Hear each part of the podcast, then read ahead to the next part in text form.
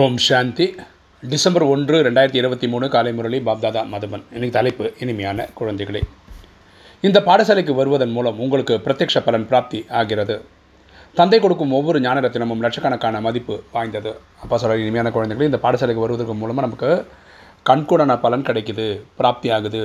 தந்தை கொடுக்கும் ஒவ்வொரு ஞானரத்னமும் லட்சக்கணக்கான மதிப்பு. அதாவது நம்ம வாழ்க்கையில் சில இதெல்லாம் அடிபட்டு தான் கற்றுக்குறோம் இந்த நாலேஜை அப்படியே எடுத்துக்கிட்டிங்கன்னு வச்சுக்கோங்களேன் அடிப்படாமே இருக்கலாம். இதுவே நமக்கு வந்து லட்சக்கணக்கான சேமிப்பு தான். இன்றைக்கி கேள்வி பாபா ஏற்றக்கூடிய போதை ஏன் இறங்கி விடுகிறது? போதை எப்போதும் ஏறி இருப்பதற்கான யுக்தி என்ன? பாபா ஏற்றக்கூடிய போதை ஏன் இறங்கி விடுகிறது? போதை எப்போதும் ஏறி இருப்பதற்கான யுக்தி என்ன? பதில் வெளியில் சென்று குடும்பத்தினரின் முகத்தை பார்க்கும்போது போதை இறங்கி விடுகிறது. அப்பா அம்மா மனைவி குழந்தைகளை பார்க்கும்போது நம்ம ராஜயோக நாலேஜ் எல்லாம் அங்கே மறந்துடுது. நமக்கு பற்று வந்துடுது. மோகத்தை வென்றவராக ஆகவில்லை. போதை எப்போதும் ஏறி இருப்பதற்காக தந்தையிடம் ஆன்மீக உரையாடல் செய்ய கற்றுக்கொள்ளுங்கள். நமக்கு வந்து இந்த ஆன்மீக போதை வரல. குடும்பம்ன்ற பற்று தான் வந்திருக்கு. அப்பா கிட்ட இருக்க ஆன்மீக உரையாடல் பண்ணோன்னா இது பெட்டராகும் பாபா நாங்கள் உங்களுடையவர்களாக இருந்தோம். நீங்கள் எங்கள் எங்களை சொர்க்கத்திற்கு அனுப்பி வைத்தீர்கள். நாங்கள் இருபத்தொன்று பிரிவுகளுக்கு சுகத்தை அனுபவித்தோம். பிறகு துக்கம் நிறைந்தவராக ஆகிவிட்டோம். நம்ம இப்போ புரிஞ்சுக்கிறோம். நம்மளை தான் அப்பா வந்து சத்தியகுந்த திரேதகத்தை அனுப்பிச்சி வச்சார். இருபத்தொன்று பிரிவுகளுக்கு சத்தியகுந்தில் எட்டு திரேதாவில் பன்னெண்டு சங்கமத்தில் ஒன்று சொல்லி இருபத்தொன்று பிரிவுக்கு ஆசி கொடுத்தாரு.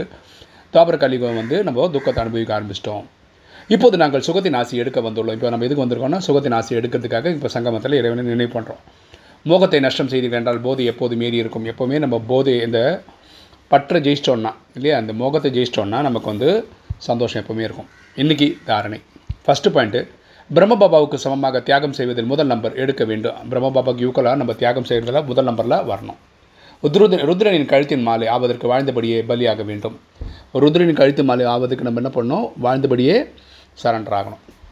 ரெண்டு சேவை செய்ய தகுந்தவராக ஆவதற்காக மோகத்தை நஷ்டம் செய்தவர் ஆக வேண்டும். குருடர்களுக்கு வழி காட்ட வேண்டும். சேவை செய்ய தகுந்தவராக ஆவதற்கு நம்ம என்ன பண்ணோம்னா மோகத்தை ஜெயித்தவங்களா ஆகணும். குருடர்களுக்கு வழி காட்டணும். இன்றைக்கி வரதானம். மனமகிழ்ச்சியின் மூலம் நோய்களை தூர விரட்டக்கூடிய சதா ஆரோக்கியமானவர் ஆகுக. மனமகிழ்ச்சியின் மூலம் நோய்களை தூர விரட்டக்கூடிய சதா ஆரோக்கியமானவர் ஆகுக. விளக்கம் பார்க்கலாம். மன மகிழ்ச்சியாக இருக்கிறது எனில் உலகம் மகிழ்ச்சியாக இருக்கிறது. நம்ம சந்தோஷமாக இருந்தால் நம்ம உலகம் சுற்றி இருக்கிற உலகமும் சந்தோஷமாக தெரியுது நமக்கு. மனநோயின் மூலம் உடலும் கெட்டுவிடுகிறது என்று கூறப்படுகிறது. மனசு சரியில்லைன்னா உடலுக்கும் நோய் வந்துடுது. மனம் சரியாக இருந்தால் சரீர நோயின் உணர்வும் ஏற்படாது. உடலில் ஜுரம் இருந்தால் கூட நோய் இருந்தால் கூட நமக்கு வந்து மனம் சந்தோஷமாக இருந்துன்னு வச்சுக்கோங்களேன். நமக்கு அந்த ஃபீலிங் கூட வராது. சரீரம் நோயுடையதாக இருந்தாலும் ஆரோக்கியமானதாக இருக்கும்.